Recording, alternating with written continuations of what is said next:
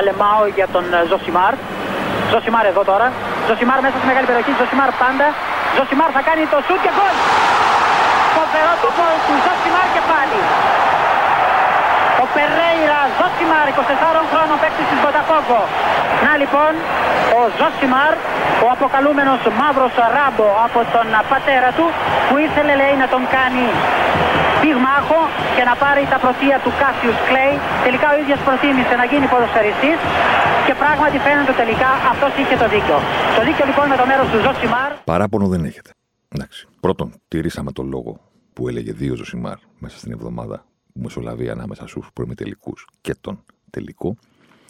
Δεύτερον, στο φινάλε του προηγούμενου επεισοδίου που από ό,τι κατάλαβα πολύ σας άρεσε, σας είπα ότι τις μεγάλες συγκινήσεις και τα μεγάλα μάτς, αν τις δεις στους προημιτελικούς, μην περιμένεις θαύματα στους εμιτελικούς.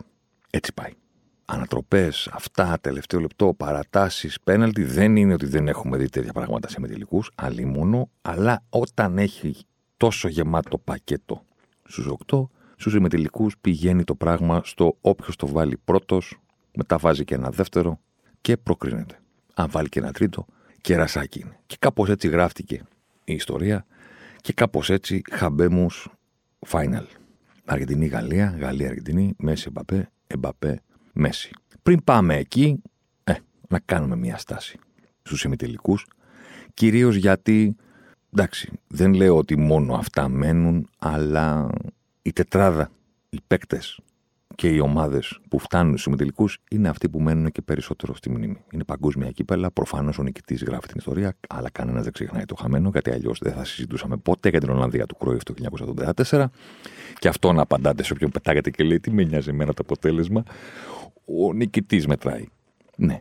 Δεν ξέρω καν που να έχει κάνει αφιέρωμα στην Δυτική Γερμανία του δύο χιλιάδες τέσσερα. Έχω διαβάσει χιλιάδες αφιερώματα για την Ολλανδία του Κρόιφ. Δεν το πήρε το ρημάδι το Μουντιάλ εκείνη η ομάδα. Τότε γιατί τη θυμόμαστε, αφού μετράει μόνο το αποτέλεσμα. Γιατί την ακούμε ακόμα κι εμείς που δεν την έχουμε ζήσει. Ο νικητής λοιπόν, ναι, προφανώς μένει στην ιστορία. Ο φιναλίστ έχει τη δική του θέση και μετά συνήθως η μνήμη κρατάει τις ομάδες που είδε να φτάνουν μέχρι τους ημιτελικούς. Και ακολουθούν τα υπόλοιπα. Για να πάμε στον πρώτο ημιτελικό, επειδή όσο καλός κι αν είσαι, χρειάζεται τύχη για να πάρει το Μουντιάλ, το Euro, το Champions League. Κάποιες φορές λιγότεροι, κάποιες φορές περισσότεροι, αλλά πάντα χρειάζεται τύχη. Ατύχος πρωταθλητής δεν υπάρχει. Τύχη θα χρειαστεί αν σε λένε Ισπανία, τύχη θα χρειαστεί αν σε λένε και Ελλάδα. Τόσο απλό. Αλλά μην γυρίσουμε σε αυτά που έχουμε πει στα podcast για τη δική μας εθνική. Ποια ήταν η τύχη της Αργεντινής? Η τύχη της Αργεντινής ήταν ότι δεν βρήκε απέναντί της τη Βραζιλία. Δεν προεξοφλώ, δεν μπορώ να το κάνω άλλωστε. Ότι αν έπαιζε με τη Βραζιλία, τώρα θα λέγαμε ότι ο τελικός είναι Βραζιλία-Γαλλία, η ρεβάνς του τελικού του ενενήντα οκτώ ή του προημιτελικού του δύο χιλιάδες έξι. Δεν μπορώ να το πεις με σιγουριά. Αυτό που μπορώ να πω είναι ότι η Αργεντινή ήταν τυχερή, γιατί πήγε η Κροατία και πέταξε έξω τη Βραζιλία. Σας είπα. Η δική μου απόψη είναι με παρόμοιο τρόπο αποκλείστηκαν οι Βραζιλιάνοι στα δύο τελευταία Μουντιάλ, το δεκαοκτώ και το φετινό, απέναντι στην ευρωπαϊκή ομάδα σε μάτς το οποίο έχασαν τα άχαστα και βγάλανε μόνοι τους τα μάτια τους. Σε κάθε περίπτωση, γιατί ήταν τυχερή η ομάδα του Μέση, όχι μόνο γιατί δεν βρήκε απέναντι της μια πολύ πιο σκληρή ομάδα που θα μας χάριζε βέβαια ένα μεγάλο ραντεβού κουτουλού, κουτουλού, κουτουλού και τον Νέιμαρ και όλα αυτά, αλλά γιατί βρήκε μια ομάδα απέναντί της η οποία ήταν σκληρή, αλλά τη λέγανε Βιτάμ. Τι θέλω να πω? Θέλω να πω ότι είναι άλλο πράγμα να εξάρεις το χαρακτήρα, την προσωπικότητα, το refuse to lose, το die hard και άλλες τέτοιες ταινίες μιας ομάδας, και είναι άλλο πράγμα να είναι πραγματικά σκληρή στο γήπεδο. Δεν είναι το ίδιο. Οι Κροάτες λοιπόν σε αυτό το παγκόσμιο κύπελλο, ερχόμενοι από το προηγούμενο τουρνουά, το οποίο προφανώς ήταν και μεγάλη τους ευκαιρία να γράψουν ιστορία και να προσθέσουν το όνομά τους σε μια λίστα πολύ exclusive και πολύ βι άι πι. Δεν το παίρνει στο ρημάδι το Μουντιάλ εύκολα. Λίγες είναι οι ομάδες. Τι έδειξαν στο Κατάρ? Την άρνηση να πεθάνουν. Το χαρακτήρα. Αυτό που λέγαμε ότι είναι Γερμανοί, ρε παιδί μου. Δεν προσπαθούν πάρα πολύ, αλλά δεν είναι και επαναπαυμένοι. Έχουν μια ισορροπία, έχουν μια πίστη ότι στο τέλος όλα θα πάνε καλά. Και αν δεν πάνε όλα καλά, δεν είναι το τέλος. Που λέγεται το κλισέ. Τα παίρνουμε πίσω τώρα? Προφανώς και όχι. Εξακολουθούν να ισχύουν. Αλλά δεν είσαι σκληρός αγωνιστικά. Αν μπαίνει ο Λουκάκου με μισό πόδι και πέντε έξι κιλά παραπάνω από το κανονικό του βάρος που παρακολουθούσε το τουρνουά από τις κερκίδες και μπαίνει στο τελευταίο παιχνίδι να κάνει το σωτήρα και χάνει τρία, τέσσερα ήταν, πόσα ήταν, άχαστα, στη μικρή περιοχή ή μπροστά από το πέναλτι. Τυχερός είσαι. Σκληρός δεν είσαι. Είναι άλλο πράγμα να σου πούμε μπράβο, τα κατάφερες και πάλι, γίγαντα τα Μόντριτς, κλαίμε για σένα που πετάξατε έξω τη Βραζιλία. Και είναι άλλο πράγμα να δούμε το παιχνίδι ψυχρά, αντικειμενικά και να πούμε ρε εσείς. Εδώ έχει γίνει ένα μικρό σκανδαλάκι. Στη φύση του αθλήματος, βέβαια, πάντα. Θέλω να πω, ποδόσφαιρο είναι. Δεν είναι η πρώτη φορά που βλέπουμε μια ομάδα να χάνει τόσες ευκαιρίες και τελικά να αποκλείεται στα πέναλτι. Δεν λέω ότι έγινε κάτι εξωφρενικό. Έγινε όμως κάτι το οποίο θα πρέπει από τη μία να μας κάνει να χειροκροτάμε την ομάδα που προκρίθηκε. Μπράβο σας και δεν σας το παίρνουμε πίσω και δεν στερούμε τίποτα την πρόκρισή σας. Αλλά σκληροί δεν είσαστε άμα βγαίνει όποιος θέλει φάτσα με τον Λίβακοβιτς. Τυχεροί είσαστε. Τα έβγαλε ο Λίβακοβιτς, τα χάσε πακετά. Το γκολ που φάγατε από τον Νέιμαρ, που το είπα στο προηγούμενο podcast, το κορυφαίο γκολ του Μουντιάλ που πήγε κάθετα κτλ. Δεν είσαι σκληρή μια ομάδα αν εκεί που υποτίθεται ότι είναι η δύναμή σου, δηλαδή το κέντρο, σου κάνουν ένα pop-up και περνάνε ανάμεσά σου και φτάνουν να τριπλάνουν τον φύλακα στη μικρή περιοχή. Σκληρός δεν είσαι. Χαρακτήρα έχεις. Εμπειρία βεβαίως. Πίστη ότι μπορείς να καταφέρεις, κανένα πρόβλημα. Σκληρός δεν είσαι. Απέναντι σε αυτόν τον αντίπαλο λοιπόν η Αργεντινή, που είχε μια σκληράδα σε άλλους τομείς και όχι στην τελευταία γραμμή της αμυνάς της, ή το κέντρο της ας πούμε, ή το κέντρο που έχει καλή κυκλοφορία, καλό κράτημα, έλεγχο του τέμπο κτλ. Δεν είναι ότι θα σε εμποδίσουν. Εντάξει, αυτή ήταν η τύχη της Αργεντινής. Να βρει απέναντί της το Λόβρεν. Καταλαβαίνω ότι είναι άδικο κάποιες φορές να ξεχωρίζουμε ποδοσφαιριστές. Επίσης, καταλαβαίνω ότι κάποιοι που έχουν τη φήμη του γκαφατζή και παύλα περίεργου μετά είναι καταδικασμένοι, ας πούμε, ό,τι και να, κάνουμε, να κάνουν να τους συνοδεύει σε όλη τους τη ζωή, το οποίο είναι λίγο άδικο. Αλλά από την άλλη, θέλω να σας θυμίσω ότι υποστηρίζω τη Λίβερπουλ. Είναι πολλά τα παιχνίδια που έχω δει το Λόβρεν. Βασικά, όχι, διορθώνω. Έχω δει το Λόβρεν με τη φανέλα της Λίβερπουλ στο ενενήντα εννέα τοις εκατό των αγώνων που την έχει φορέσει. Τα έχω δει όλα. Και κάποια στιγμή, όχι πολύ αργά η αλήθεια είναι, κατάλαβα ότι ο άνθρωπος έχει όλα τα προσόντα του κόσμου, τα σωματικά και τα τεχνικά κιόλας. Δεν ήταν κανένας άτεχνος. Για να είναι ένας στόπερ elite, top επίπεδου, αλλά δεν ξέρει που πρέπει να βρίσκεται. Οπότε στην πραγματικότητα δεν έχει κανένα προσόν, διότι το να ξέρεις που πρέπει να βρεθείς είναι το νούμερο ένα, ξέρω εγώ, στο να είσαι αμυντικός. Είναι το νούμερο ένα γενικά στον αθλητισμό. Εντάξει, τώρα μην το μεγαλώσουμε. Αλλά ειδικά στην άμυνα που δεν έχεις την μπάλα, το να ξέρεις πού πρέπει να βρίσκεσαι σε κάθε δευτερόλεπτο του παιχνιδιού είναι μια πάρα πολύ απαιτητική δουλειά. Δεν διαφωνώ. Αλλά είναι και η πρώτη που έχεις να κάνεις. Το αν θα τη διώξεις τη ρημάδα την μπάλα, ας πούμε, ή αν θα κερδίσεις την προσωπική μονομαχία, είναι πολύ πιο κάτω στη λίστα. Το βασικό που πρέπει να κάνεις όταν είσαι αμυντικός ή γενικά όταν κάνεις ομαδικό αθλητισμό, ας πούμε, είναι να ξέρεις πού πρέπει να βρίσκεσαι. Τώρα μην με βάλετε να σας πω τα γκολ που θυμάμαι, ας πούμε. Να τρώει η Λίβερπουλ. Όχι επειδή ο Λόβρεν έφαγε μια τρίπλα, γιατί δεν απαγορεύεται να φας μια τρίπλα. Όχι γιατί έχασε μια κεφαλιά, γιατί δεν απαγορεύεται να χάσει μια κεφαλιά. Υπάρχουν και τα προσόντα του αντιπάλου. Που παίρνει την κεφαλιά, που σε πετάει κάτω, που κάνει μια κίνηση που δεν περιμένεις και σε αφήνει στον τόπο κτλ. Πόσα γκολ έχει φάει επειδή αυτός δεν είναι εκεί που πρέπει να βρίσκεται. Και το καταλαβαίνεις γιατί. Γιατί βλέπεις που βρίσκονται όλοι οι υπόλοιποι. Είναι spot the difference, παιδί μου. Είναι ημιτελικός παγκοσμίου κυπέλου, ας πούμε, ξέρω εγώ. Εντάξει. Δεν γίνεται μεγαλύτερο από αυτό. Ημιτελικός τελικός το ίδιο πράγμα είναι. Στο φινάλι. Εντάξει. Ένα ακόμα νοκάουτ. Ωραία. Και. Αυτός ο τύπος αποφασίζει, ας πούμε, να είναι τρία μέτρα πίσω από την υπόλοιπη αμυντική γραμμή, να κρατάει onside τον Άλβαρες και μάλιστα να τρέχει κιόλας. Πέναλτι, Μέση, ένα μηδέν. Κόρνερ, αντεπίθεση, τρέχει κάθετα. Ο Άλβαρες κερδίζει όλες τις κόντρες, τους βάζει στα δίχτυα δύο μηδέν. Ήταν η Κροατία η σκληρή που τη λέγανε Βιτάμ. Σκληρή σε κάποια πράγματα, Βιτάμ στα υπόλοιπα. Δεν είναι απαραίτητο ότι θα το εκμεταλλευτείς. Θέλω να πω, δεν θέλω να αφαιρέσω κάτι από την πρόκληση της Αργεντινής. Δεν είναι απαραίτητο ότι την αδυναμία του αντιπάλου θα την εκμεταλλευτείς. Πήγε η Αργεντινή όμως και εκμεταλλεύτηκε αυτό ακριβώς. Ότι ο Λόβρεν δεν θα είναι εκεί που πρέπει να είναι. Ότι είναι πολύ ωραία πολύ ωραίος τρόπος με τον οποίο μέσω του κέντρου της η Κροατία ελέγχει τα παιχνίδια, αλλά μόλις μεταφερθεί η μπάλα, ακόμη και άτσαλα, ακόμη και χωρίς κάποιο φοβερό σχέδιο, ας πούμε, στην τελευταία γραμμή της αμυνάς τους, ε, ο Λουκάκου τα χάσε, οι Βραζιλιάνοι τα χάσαν, οι Αργεντινοί δεν τα έχασαν. Δηλαδή τόσο απλό. Εντάξει, δύο μηδέν. Τα δύο μηδέν ανατρέπονται σε περιμιτελικούς και στη φάση το δεκαέξι. Σε ημιτελικό, ξέρω εγώ, ας σκεφτώ τώρα πότε είχε ανατραπεί δύο μηδέν. Το ογδόντα δύο, ας πούμε, στον κορυφαίο ημιτελικό όλων των εποχών, στο Γερμανία, Γαλλία, με το Σουμάχερ, τον Πατιστόν, τα πέναλτι, που ήταν η πρώτη φορά που παίχτηκαν πέναλτι στην ιστορία του Μουντιάλ και τέτοια που έχει ξαναγίνει κανένα άλλο από δύο μηδέν. Άμα υπάρχει, θα μου το στείλετε εσείς. Α, να σας πω, αν από την ώρα που βγει το podcast έχουμε περάσει παραπάνω από μία ή δύο ώρες, μην το στείλετε, γιατί σημαίνει ότι το έχουν στείλει ήδη άλλοι πενήντα, εντάξει.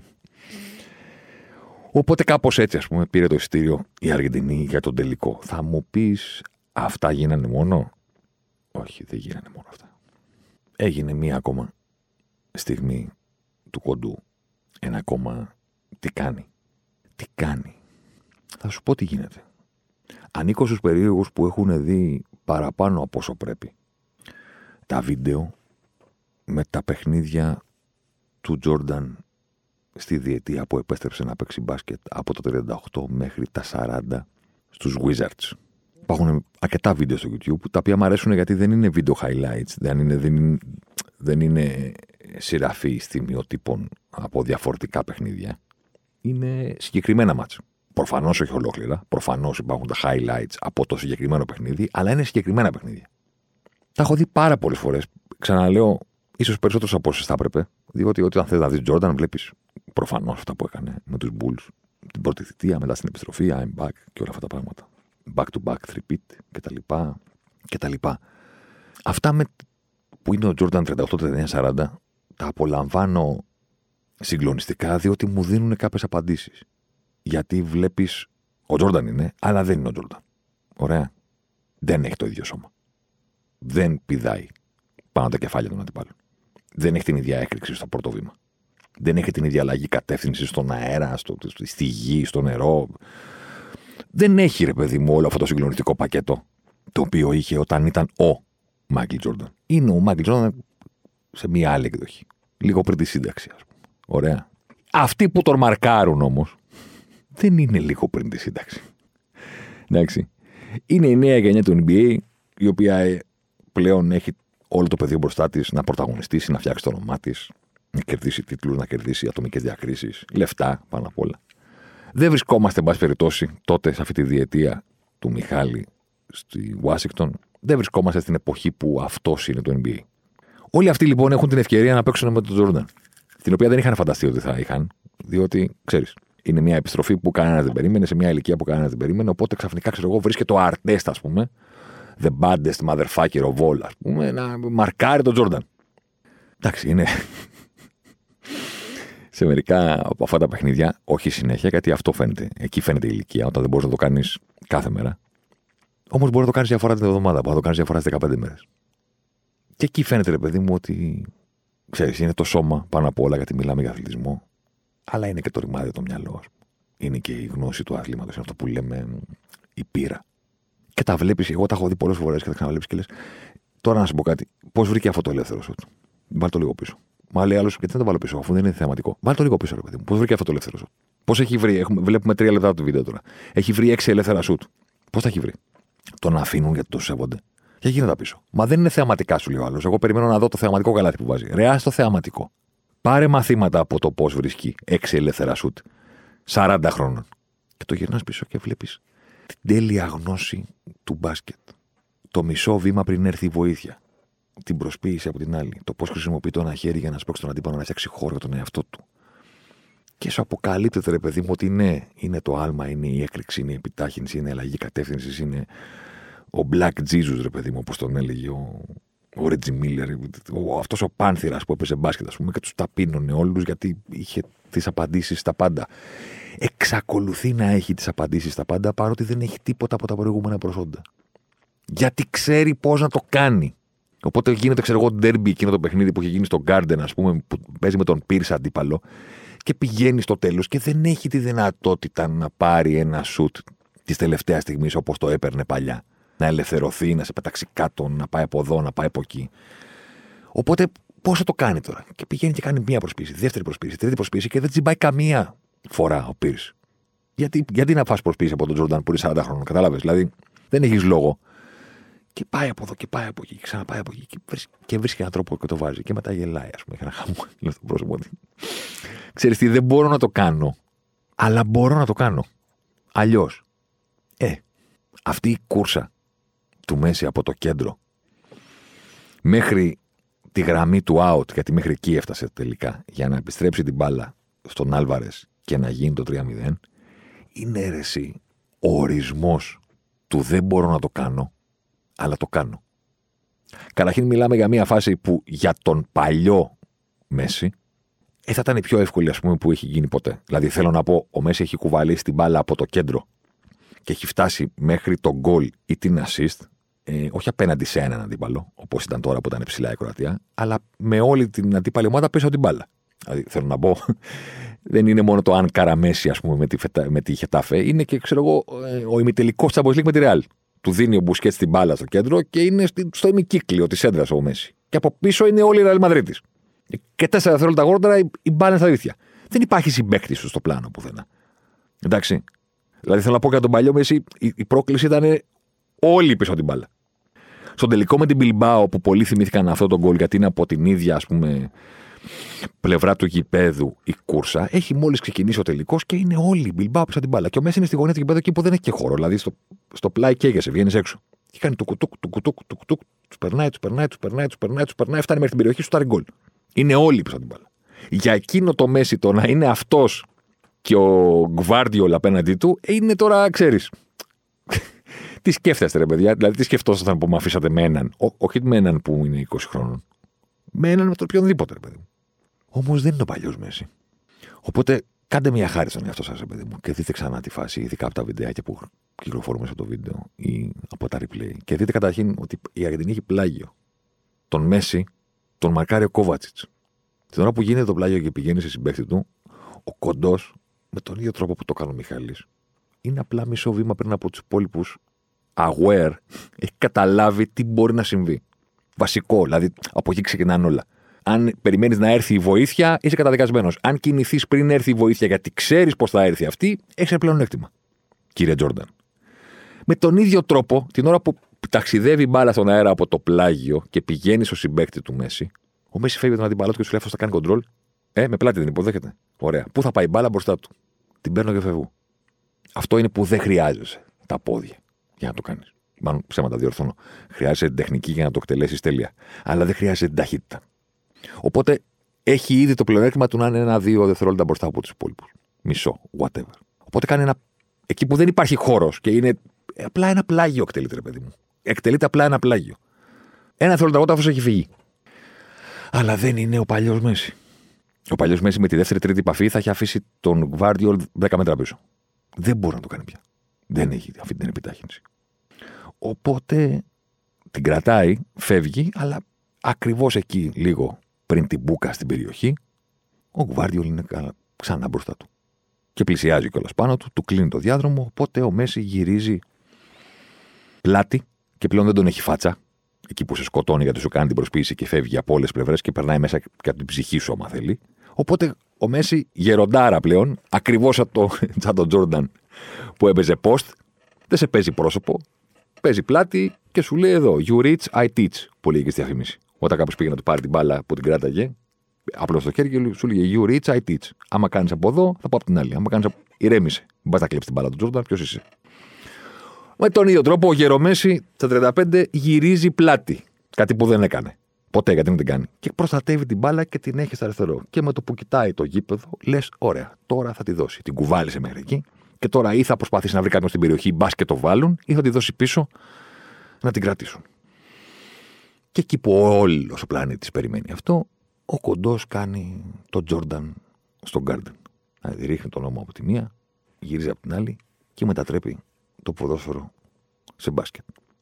Του κάνει πίβο, ρε παιδί μου, και φύγει από την άλλη. Και δεν το κάνει γρήγορα, η αλήθεια είναι. Υπάρχουν βιντεάκια. Ευτυχώς η καριέρα του είναι καταγεγραμμένη με έναν τρόπο συγκλονιστικό. Υπάρχουν βιντεάκια που θα τον δεις να το κάνει ξέρω, πέντε έξι φορές πιο γρήγορα. Σε μικρότερους χώρους, απέναντι σε καλύτερους αντιπάλους, με χαμηλότερο κεντροβάρους κτλ. Το κάνει αργά, αλλά απ' την άλλη το κάνει τόσο καλά. Το, κάνει, το εκτελεί με αυτόν τον τρόπο που το έχει ήδη στο μυαλό του πριν το επιχειρήσει, που ξέρει ότι αν βάλει τον νόμο του κάτω από τον αντίπαλο με το που θα γυρίσει, έχει τελειώσει. Μετά μόνο πέναλτι μπορεί να του κάνει. Το θέμα είναι να καταφέρει να μπει από κάτω του μετά τη στροφή. Οπότε ρίχνει τον νόμο, γυρίζει την μπάλα, φεύγει από την άλλη και έχει μπει από κάτω. Τελείωσε. Τον έβαλε την πλάτη του, ρε παιδί μου, που λέγανε. Μπαίνει η περιοχή, δεν τον ενδιαφέρει να πάρει πέναλτι. Δεν είναι κάτι που τον απασχολεί εκείνη τη στιγμή, γιατί ξέρει, έχει στο μυαλό του τι ενέργεια έχει δημιουργήσει και καταλαβαίνει ότι το, το ένδοξο φινάλε όλης αυτής της κούρσας, που είναι η κούρσα του Μπάρμπα, δεν είναι η κούρσα του περαθλητή. Το ένδοξο φινάλε αυτής της κούρσας είναι μία assist. Δεν είναι να κερδίσεις ένα πέναλτι. Γιατί αν κερδίσεις πέναλτι, θα πεις, ξέρεις, η απειρία του αμυντικού πέφτει, τον κρατάει, τη λέει ο διαιτητής. Βάζεις κι άλλους πρωταγωνιστές στη φάση. Όταν κερδίζεις ένα πέναλτι. Αν μπορούσε να το μαρκάρει καλύτερα, ο διαιτητής που το δίνει, γιατί μπορεί να μην το δώσει. Αν εσύ πέφτεις, την ώρα που πέφτεις, σταματάς να είσαι ο πρωταγωνιστής. Είναι ο διαιτητής ο πρωταγωνιστής. Πέναλτι είναι επειδή το δίνει αυτός. Δεν είναι ένδοξο αυτό. Ε? Ένδοξο είναι να την πάρει, να φύγει, να μην μπορεί να φύγει πλέον με την ταχύτητα που έφυγε κάποτε, να τον κλείσουν και εκεί που τον κλείνουν ξαφνικά είναι στη γωνία του out, επιστρέφει την μπάλα προς τα πίσω. Άλβαρες. τρία μηδέν. Μέγας είσαι Κοντέ και θαυμάσα τα έργα σου. Στον άλλο ημιτελικό ήρθε το ποδόσφαιρο νωρίς νωρίς να μας πει τέλειωσαν τα θαύματα. Υπάρχει outsider, δεν το ξεγράφεις, καμιά φορά λες κι αν κι αν είναι η ιστορία τους, κι αν είναι έτοιμοι να κάνουν την Ελλάδα το δύο χιλιάδες τέσσερα, που το ξέρεις. Ε, εκεί που φάγανε τον Κώστα πρώτα τέσσερα λεπτά, εκεί το έμαθα. Δεν γράφεται έτσι η ιστορία του outsider, που όχι μόνο γίνεται η πρώτη αφρικανική ομάδα που παίζει σε ημιτελικό παγκοσμίου κυπέλου, αλλά φτάνει μέχρι και τον τελικό. Δεν γράφεται έτσι η ιστορία, δεν γράφεται με τους δύο στόπερ να βγαίνουν αλλαγή γιατί έπαιξαν ανέτοιμοι, δεν γράφεται έτσι. Γράφεται μηδέν μηδέν. Χαριστέας κτλ. Δηλαδή, καταλαβαίνετε, θέλω να πω, δεν, δεν μπορεί να γίνει με αυτόν τον τρόπο. Δεν θα γίνει με αυτόν τον τρόπο. Από την αρχή το μάτς, παρότι κατά τη διάρκεια ψηθήκαμε, η παθητικότητα της Γαλλίας που έπεσε πίσω να το κρατήσει, λες και έπαιζε με εννιά, ας πούμε, γιατί αυτό κάνουν με τον Ντεσάμπ. Με όποιον και να παίζουν, παριστάνουν τους αδύναμους στον αγωνιστικό χώρο. Έχουμε ένα προβάδισμα, οπότε όλοι πίσω να το κρατήσουμε. Και πετάμε την μπάλα σε αυτόν τον τύπο που έχουμε εκεί και τρέχα. Αυτό. Και κάποια στιγμή κιόλας θα του βάλουμε και χέρι, όπως έγινε στο δεύτερο ημίχρονο, ότι να σου πω τώρα όμως εδώ η Μαροκινή, η, η Μαροκινή υπερδύναμη, παίζει από την πλευρά σου. Οπότε, μήπως να έρθεις να γυρίσεις πίσω να μαρκάρεις, γιατί δεν αισθάνομαι βολικά που δεν είναι έξι ποδοσφαιριστές πάνω στο ζύγες. Γιατί αυτό έγινε στο δεύτερο ημίχρονο. Και μετά από πέντε δέκα λεπτά που κατάλαβες ότι Σάμ ότι θα τον το κουντουλήσει ο Εμπαπέ. Δηλαδή, δεν μπορεί να μου λες ότι είμαι ο Εμπαπέ και πρέπει να γυρίσω πίσω μέχρι εδώ κάτω. Δηλαδή, για όνομα του Θεού μου, κερδίζουμε μηδέν το Μαρόκο γιατί δεν έχουμε εμείς την μπάλα και δεν έχουν αυτοί. Ε, έβαλε παίκτη στην πλευρά του και του είπε τώρα παίξε κορυφή. Εντάξει.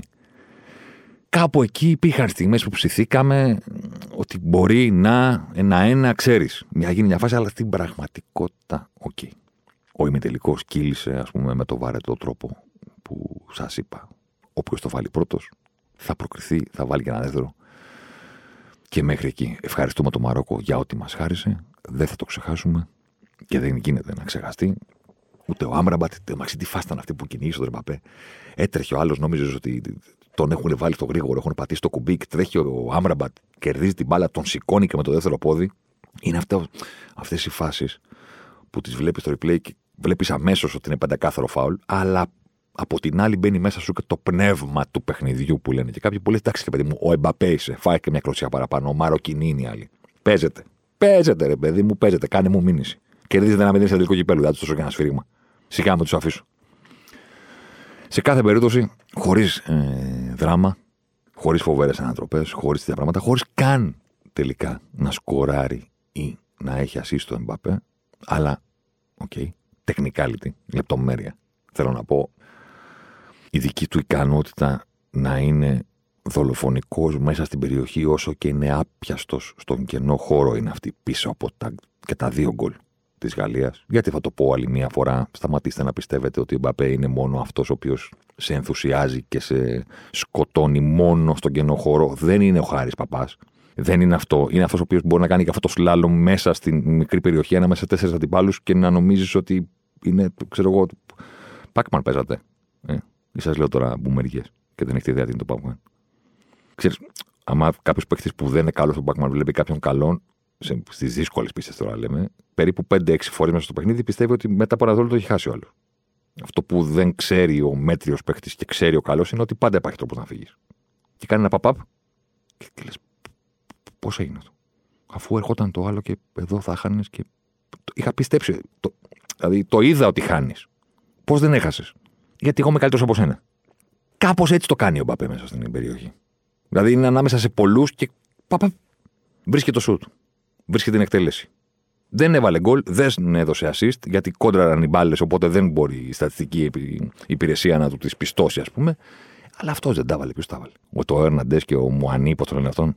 Η Γαλλία χρησιμοποίησε την ισχύ της, χρησιμοποίησε την ανανέωση που αναγκαστικά έκανε χάνοντας Ποκουμπά, Καντέ. Θα μπορούσε και το Κιμπεπέ. Δεν ξέρω αν το κοπεί το μεταξύ. Έχουμε παράξει τόσο περιεχόμενο, ας πούμε, κατά τη διάρκεια του Μουντιάλ. Τώρα game night, πρωινές εκπομπές, βραδινές εκπομπές, κείμενα, podcast. Δεν θυμάμαι εσείς αν το έχω πει στο μικρόφωνο του Ζωσιμάρ αυτό που έχω πει από την αρχή του Μουντιάλ στην game night. Ότι η ισχύ της Γαλλίας είναι το γεγονός ότι έκανε αναγκαστική ανανέωση λόγω των τραυματισμών. Το έχω πει. Δεν θυμάμαι.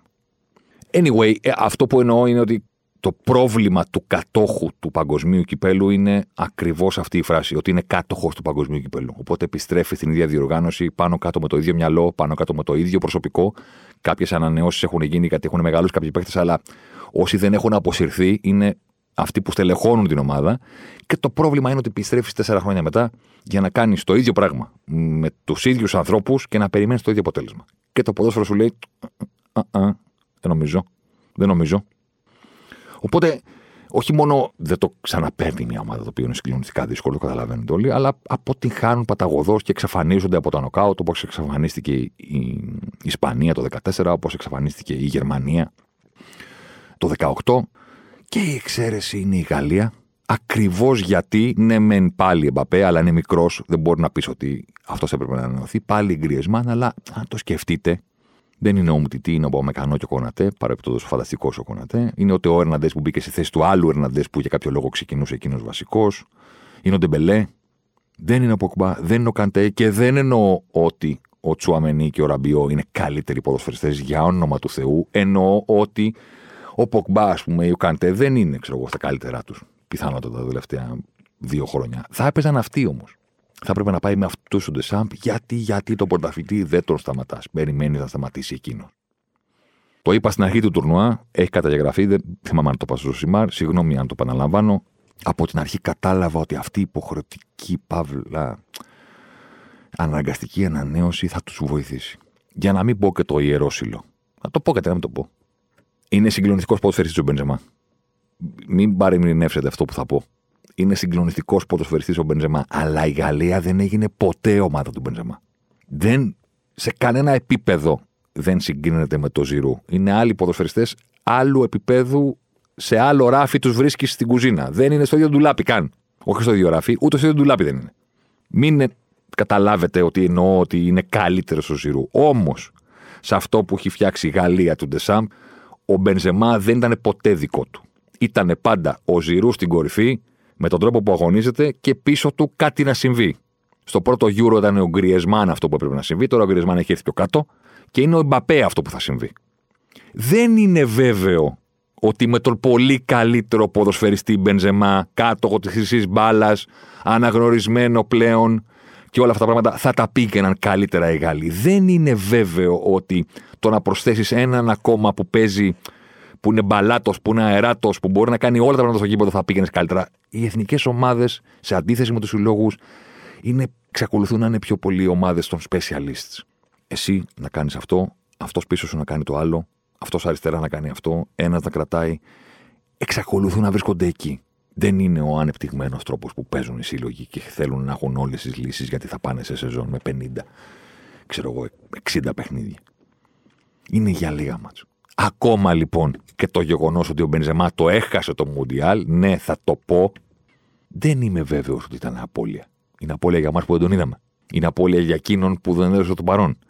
Η Γαλλία συνέχισε στο business as usual, ο Ζιρού στην κορυφή. Ξέρουμε τι κάνει, ξέρουμε πώς παίζει.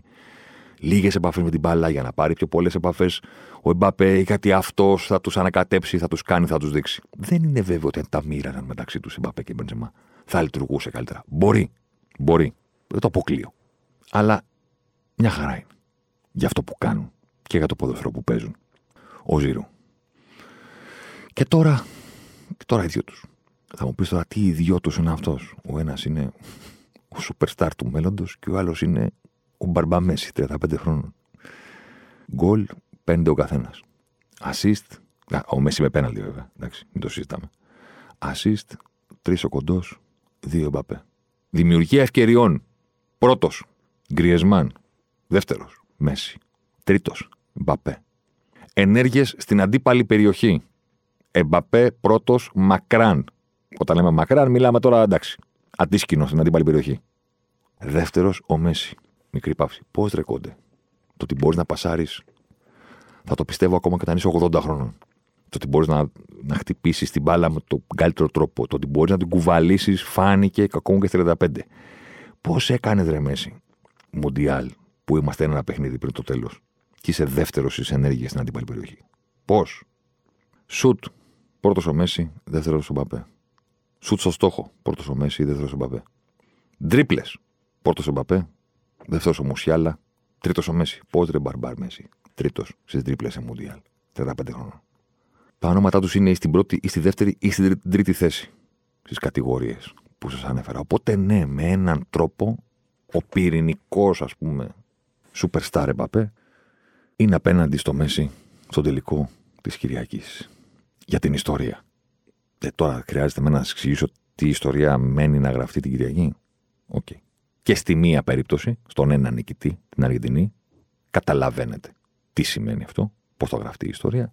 Και στον άλλο νικητή, ακριβώς επειδή είναι κάτοχος, καταλαβαίνετε τι θα σημαίνει back to back παγκόσμια πρωταθλήτρια Γαλλία. Σημειώνοντας στο φινάλε ότι ο νικητής της Κυριακής θα γράψει την ιστορία όσον αφορά πολλά πράγματα, αλλά θυμηθείτε αυτό που είπαμε στην αρχή του τουρνουά. Το ποιος θα το πάρει, ποιος θα το χάσει και το που θα φτάσει κάθε ομάδα και κάθε παίχτης επηρεάζει ιστορίες και αφηγήματα, δεν επηρεάζει την ικανότητα των ποδοσφαιριστών. Δεν γίνονται καλύτεροι αν κερδίσουν ένα τουρνουά, δεν γίνονται χειρότεροι εάν δεν το κερδίσουν. Είναι οι ίδιοι ποδοσφαιριστές. Έχουν την ίδια ικανότητα με την μπάλα στα πόδια. Αυτό δεν κρίνεται την Κυριακή. Δεν κρίνεται ποτέ βασικά, παιδιά. Ποτέ. Σε κανένα τουρνουά, σε κανένα τελικό, σε κανένα μουντιάλ, σε κανένα Euro, σε κανένα Champions League. Δεν κρίνεται η ικανότητα ποδοσφαιριστών, ειδικά αυτών που τους έχουμε δει να παίζουν επτακόσια, οκτακόσια, χίλια παιχνίδια στην καριέρα τους. Είναι αυτοί που είναι. Δεν αλλάζει αυτό από το τι γράφει το ταμπλό. Την ώρα που θα σφυρίξει ο διαιτητής. Ραντεβού τη Δευτέρα. Ε? Δεν μπορεί να γίνει τελικό την Κυριακή και να σας αφήσω να περιμένετε μέχρι την Πέμπτη. Εντάξει, είπαμε. Ραντεβού τη Δευτέρα να δούμε τι είδαμε στον τελικό. Και εκεί θα δούμε κιόλας το τι πρόγραμμα Ζωσιμάρ θα φτιάξουμε για την επόμενη εβδομάδα. Δεν θέλω να αποσχεθώ από τώρα πράγματα. Δεν θέλω. Δεν θέλω. Θέλω να είμαι κύριος. Ραντεβού τη Δευτέρα και βλέπουμε. Γιατί πρέπει να κάνουμε και γιορτές κιόλας. Μην νομίζετε δηλαδή. Σας χαιρετώ. Αλεμάω για τον Ζωσιμάρ. Ζωσιμάρ εδώ τώρα. Ζωσιμάρ μέσα στη μεγάλη περιοχή. Ζωσιμάρ πάντα. Ζωσιμάρ θα κάνει το σουτ και γκολ. Φοβερό το γκολ του Ζωσιμάρ και πάλι. Ο Περέιρα Ζωσιμάρ, είκοσι τεσσάρων χρόνων παίκτης της Βοταφόγκο. Να λοιπόν, ο Ζωσιμάρ, ο αποκαλούμενος μαύρος ράμπο από τον πατέρα του, που ήθελε λέει να τον κάνει πυγμάχο και να πάρει τα πρωτεία του Κάσιους Κλέι. Τελικά ο ίδιος προτίμησε να γίνει ποδοσφαιριστής και πράγματι φαίνεται τελικά αυτός είχε το δίκιο. Το δίκιο λοιπόν με το μέρος του Ζωσιμάρ.